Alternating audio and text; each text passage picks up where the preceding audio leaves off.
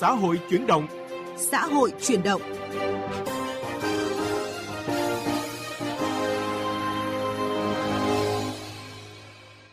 Các biên tập viên Lê Thu và Hà Thảo kính chào quý vị và các bạn. Giáo dục góc nhìn đa chiều. Giáo dục góc nhìn đa chiều. Thưa quý vị và các bạn, thông tin tỉnh Đồng Tháp và Vĩnh Long bỏ thi tuyển vào lớp 10 với kỳ vọng là giảm áp lực cho học sinh nhận được sự quan tâm của dư luận những ngày này, bởi cuộc chiến vào lớp 10 được đánh giá là căng thẳng hơn cả vào đại học. Sau đây là ý kiến của một số học sinh và phụ huynh. Cháu không muốn bị trượt, nhưng mà nếu cháu trượt ấy thì cháu phải tìm trường tin áp lực rất là lớn khi mà kiểu bố mẹ nói như thế có một phần nào đấy cảm thấy kiểu bố mẹ đặt niềm tin lên mình ấy ạ cho nên là mình phải cố gắng khi mà chọn trường lớp mình cũng muốn là làm sao con vào những cái môi trường mà giáo dục tốt nhất thì thường phụ huynh nào cũng muốn như thế cho nên cái sự cạnh tranh nó càng tăng lên. Tuy nhiên cũng có ý kiến cho rằng xét tuyển khó khách quan, nảy sinh tiêu cực. Vậy tuyển sinh lớp 10 nên như thế nào cho hợp lý? Chương trình xã hội chuyển động, chuyên đề giáo dục góc nhìn đa chiều hôm nay, chúng tôi bàn nội dung tuyển sinh vào lớp 10 nên thi hay xét tuyển. Hiện tại thì nhiều tỉnh thành phố đã công bố thông tin tuyển sinh vào lớp 10 năm học 2023-2024, một số nơi điều chỉnh thời gian và số môn thi. Trong đó, Đồng Tháp và Vĩnh Long là hai địa phương quyết định không tổ chức thi vào lớp 10 năm học 2023-2024 mà tuyển sinh bằng xét kết quả học tập. Thí sinh tỉnh Ninh Bình đăng ký dự thi và xét tuyển vào trường Trung học phổ thông Đại Trà. Thi 3 bài thi gồm toán, ngữ văn và bài thi tổ hợp. Bài thi tổ hợp sẽ gồm câu hỏi kiến thức môn tiếng Anh và hai môn, trong đó một môn trong các môn vật lý, hóa học, sinh học và một môn trong các môn lịch sử, địa lý, giáo dục công dân. Tổ hợp các môn bài thi tổ hợp sẽ được công bố trong tháng 4. Tương tự, thí sinh Hưng Yên dự thi vào lớp 10 Trung học phổ thông công lập không chuyên làm 3 bài thi gồm toán, ngữ văn, bài thi tổng hợp – trong đó bài thi tổng hợp gồm kiến thức 3 môn, tiếng Anh, một môn khoa học tự nhiên, vật lý, hóa học hoặc sinh học, một môn khoa học xã hội gồm lịch sử, địa lý hoặc giáo dục công dân. Môn thi tổ hợp sẽ công bố sớm nhất 45 ngày trước khi kết thúc năm học. Ủy ban Nhân dân tỉnh Đồng Tháp lại có phương thức tuyển sinh lớp 10 trung học phổ thông công lập khác với đa số các địa phương, đó là xét tuyển phương thức xét tuyển dựa vào kết quả rèn luyện, học tập trong 4 năm bậc trung học cơ sở của học sinh đủ điều kiện. Trong khi đó, nhiều địa phương có phương thức thi tuyển bằng 3 bài thi gồm toán, ngữ văn, ngoại ngữ để thi tuyển vào lớp 10 như thành phố Hồ Chí Minh, Hải Phòng, Nghệ An, Phú Thọ, Cần Thơ.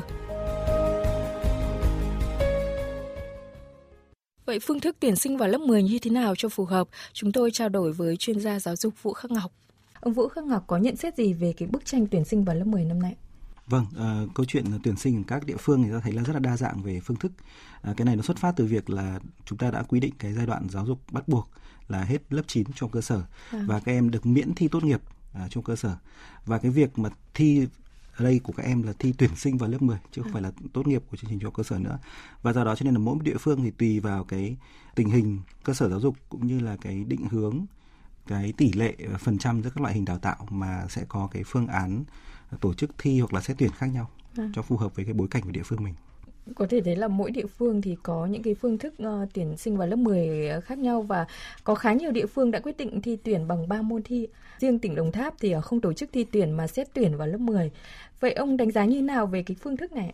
Tôi thấy rằng đây là cái việc chủ động các địa phương thôi, căn cứ vào cái thực tiễn ờ, giáo dục ở địa phương mình. Tuy nhiên là với cá nhân tôi thì ờ, tôi không ủng hộ lắm việc ờ, xét tuyển mà chỉ dựa vào kết quả học ở trong cơ sở. Ừ. Về thực tế nhiều địa phương khác đã từng triển khai cái việc này và nhận thấy rằng là chỉ trong một thời gian rất ngắn sau đó thì cái điểm số trên học bạ của các bạn sẽ, sẽ gia tăng rất là nhanh chóng tới mức là mất kiểm soát. Khi đó nó sẽ không phản ánh đúng cái năng lực học tập của học sinh nữa và cái việc tuyển sinh bằng phương thức là xét tuyển thì nó không thực sự là hiệu quả. Ừ. Tuy nhiên là có thể là trong cái trường hợp cụ thể của địa phương thì có thể là áp dụng cái việc đó trong một vài năm à, địa phương cân nhắc nhưng cá nhân tôi thì không ủng hộ. À, từ cái câu chuyện của Đồng Tháp cũng nhiều ý kiến uh, uh, liên kết uh, link sang cái câu chuyện là tuyển sinh đại học và ừ. hiện nay thì uh, đã có hơn 100 trường đại học công bố xét tuyển học bạ để tuyển uh, sinh cho năm học 2023 này. Cũng có nhiều ý kiến cho rằng là đại học còn xét tuyển vậy uh, lớp 10 tại sao lại không? uh, tuyển sinh đại học thì hiện nay chúng ta thấy rằng rất nhiều trường có xét tuyển bằng học bạ để tuyển sinh. Ừ. Tuy nhiên chúng ta cũng phải thấy rằng là như thế này. Thứ nhất là cái việc xét tuyển à, đại học ấy thì nó nó có tính chất khác ở ừ. chỗ là cái sự phân tầng ở trong đại học nó rất lớn, sự chênh lệch trong cái tuyển sinh đầu vào các trường rất là lớn. Thứ hai là trong số các trường mà tuyển sinh học bạ thì thường là các trường cũng chỉ dành một cái tỷ lệ phần trăm nhất định để xét tuyển học bạ thôi. Còn lại thì các trường vẫn phải dành phần trăm chỉ tiêu để xét tuyển bằng các phương thức thi chứ không phải chỉ là học bạ. Và ngoài ra thì có một số trường là xét tuyển bằng học bạ nhưng phải kết hợp với các điều kiện khác. Ví dụ như phải là học sinh của trường chuyên. Ví dụ như là kết hợp với các chứng chỉ ngoại ngữ quốc tế hoặc là có một số cái điều kiện nhất định về ờ, điểm thi nữa thì mới thì các em mới mới được uh, trúng tuyển.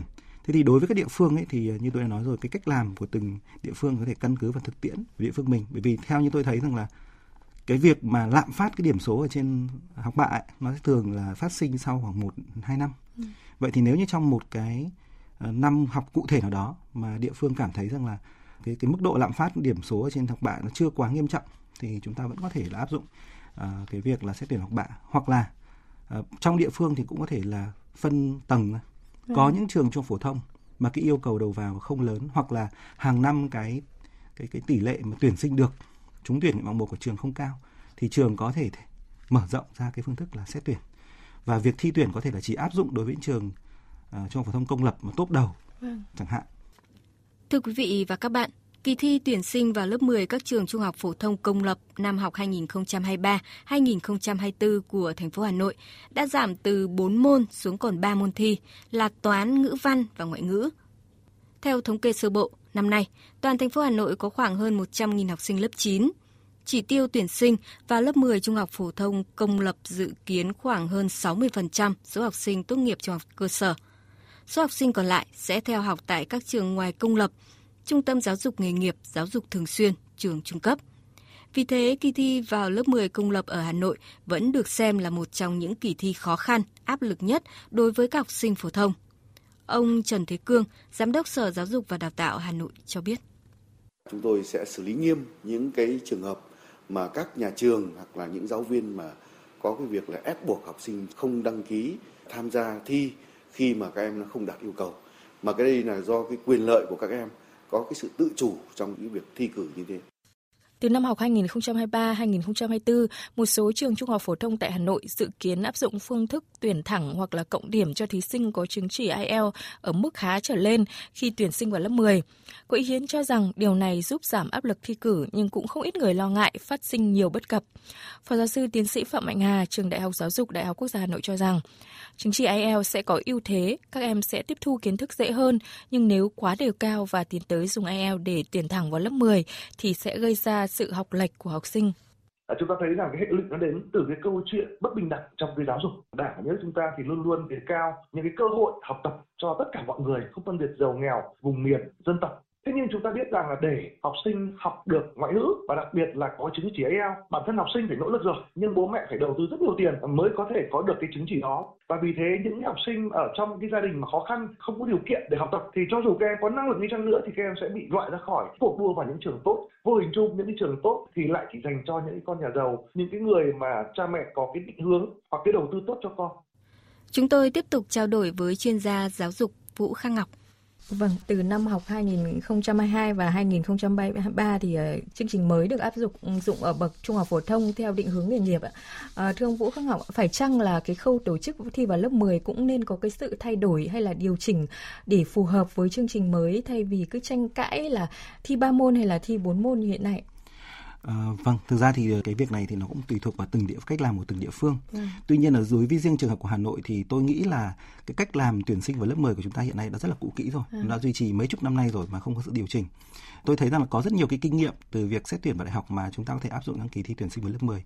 Lấy ví dụ như là tuyển sinh vào lớp 10 hiện nay các bạn chỉ đăng ký có một nguyện vọng, hai nguyện vọng, ba nguyện vọng và cái điểm chuẩn giữa các nguyện vọng nó bị chênh lệch nhau.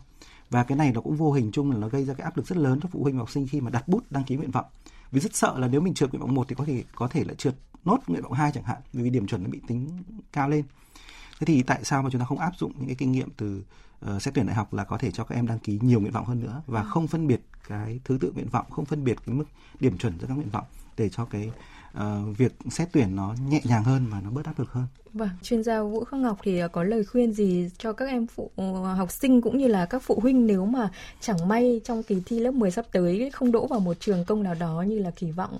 Vâng, ờ, tôi thấy rằng là một trong những nguyên nhân gây ra áp lực ờ, đối với kỳ thi tuyển sinh vào lớp 10 cũng nằm ở chỗ là cái tâm lý phân biệt giữa trường công với trường tư, giữa học chữ với học nghề ở trong xã hội và bao gồm cả các phụ huynh nó vẫn còn rất là nặng nề.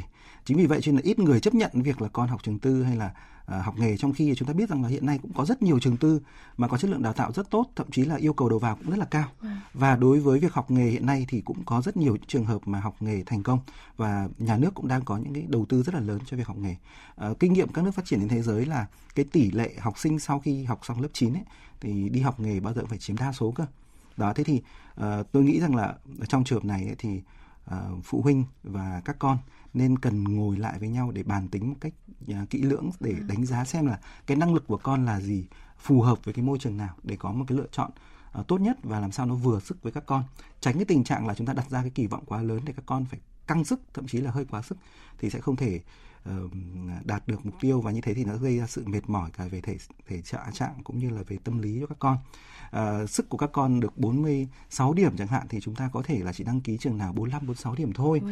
Chứ chúng ta không nên có cái suy nghĩ là thôi con cố lên một chút để đăng ký trường nào đó 48 điểm biết đâu con lại gặp may. Ừ. Thì chúng ta không nên loại bỏ những cái kỳ vọng kiểu như vậy. Thì cái việc thi của con nó sẽ nhẹ nhàng hơn rất là nhiều. Vâng, đánh giá đúng năng lực và còn ừ. rất là nhiều cánh cửa khác ngoài trường công dành cho các em học sinh uh, khi ừ. mà tuyển sinh vào lớp 10 đúng không ạ? Ừ. Vâng, xin cảm ơn chuyên gia giáo dục Vũ Khắc Ngọc về cuộc trao đổi hôm nay ạ. Thưa quý vị, thi hay xét tuyển vào lớp 10, áp lực không giảm mà chuyển từ chỗ này sang chỗ khác. Việc chọn môn thi vào lớp 10 hoàn toàn nằm trong quyền tự chủ của các địa phương. Đó là khẳng định của Thứ trưởng Bộ Giáo dục và Đào tạo Hoàng Minh Sơn tại cuộc họp báo chính phủ thường kỳ diễn ra mới đây. Phóng viên Minh Hường thông tin. Trả lời câu hỏi liên quan đến kỳ thi tuyển sinh vào lớp 10 về những lo ngại của dư luận về tính công bằng khi nhiều địa phương tổ chức thi ba môn, trong khi có địa phương thực hiện xét tuyển, Thứ trưởng Bộ Giáo dục và Đào tạo Hoàng Minh Sơn lý giải, tùy từng địa phương, căn cứ vào số lượng thí sinh dự thi và số lượng các trường trung học phổ thông ở địa bàn đó để quyết định xét tuyển hay thi tuyển. Với các địa phương có nhiều trường trung học phổ thông để tiếp nhận học sinh thì việc tổ chức xét tuyển không căng thẳng, không áp lực, nhưng càng ở các thành phố lớn, tại các trường chuyên, trường có tiếng thì việc tổ chức thi hay xét tuyển sẽ căng thẳng hơn. Đã làm kỳ thi hay là xét tuyển thì phải đảm bảo cái công bằng, tin cậy trước tiên, sau đó ta mới nói tới cái chuyện áp lực. Áp lực ấy thì cũng khó thay đổi. Dù thi hay xét tuyển khi mà giữa cung và cầu số lượng muốn vào và cái số chỗ có thể tiếp nhận mà khác nhau thì dù có thi hay là xét tuyển thì áp lực nó không hề giảm. Mà chẳng qua là nó chỉ chuyển từ chỗ này sang chỗ khác thời gian này sang thời khác. Nếu tổ chức thi thì cái áp lực nó dồn vào cái thời gian ôn thi và thi. Nhưng nếu mà dựa vào xét tuyển trên học bạ thì cái áp lực nó sẽ giải ra các năm học. Tổng cộng nó cũng không có giảm đi. Liên quan đến việc kỳ thi vào lớp 10 nên thi 3 môn hay 4 môn, Thứ trưởng Hoàng Minh Sơn cho biết thêm. Chúng ta không nói về sự công bằng giữa địa phương bởi vì địa phương thi 3 môn và địa phương thi 4 môn thì nó không có liên quan đến nhau. Người ta chỉ xét tuyển thi tuyển ở trong một địa phương thôi. Thế còn trong địa phương các thí sinh cùng thi vào một trường thì lúc đó ta quan tâm tới cái độ tin cậy công bằng. Và giữ 3 môn hay 4 môn thì cái này nó không ảnh hưởng nhiều đến cái tin cậy công bằng. Mà cái quan trọng ấy, đối với các trường phổ thông thì yêu cầu đầu vào, yêu cầu năng lực của các em về kiến thức, về kỹ năng ấy là quan trọng ở các môn nào ba môn là đủ để đánh giá cái sự khác nhau giữa các em học sinh hay là cần bốn môn tùy điểm địa phương phải cân nhắc rất kỹ điều này và cũng phụ thuộc vào các trường phổ thông về ý kiến nhân hệ số 2 điểm môn văn và toán không còn phù hợp, Thứ trưởng Hoàng Minh Sơn khẳng định chương trình giáo dục phổ thông chú trọng đến việc phát triển toàn diện năng lực cho học sinh. Tuy nhiên, không có nghĩa như vậy sẽ coi nhẹ các môn văn hóa, đặc biệt các môn quan trọng như toán và văn.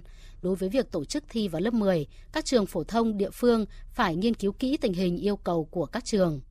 Chương trình xã hội chuyển động chuyên đề giáo dục góc nhìn đa chiều cũng xin kết thúc tại đây. Các biên tập viên Lê Thu và Hà Thảo cảm ơn quý vị và các bạn đã chú ý lắng nghe. Tạm biệt và hẹn gặp lại.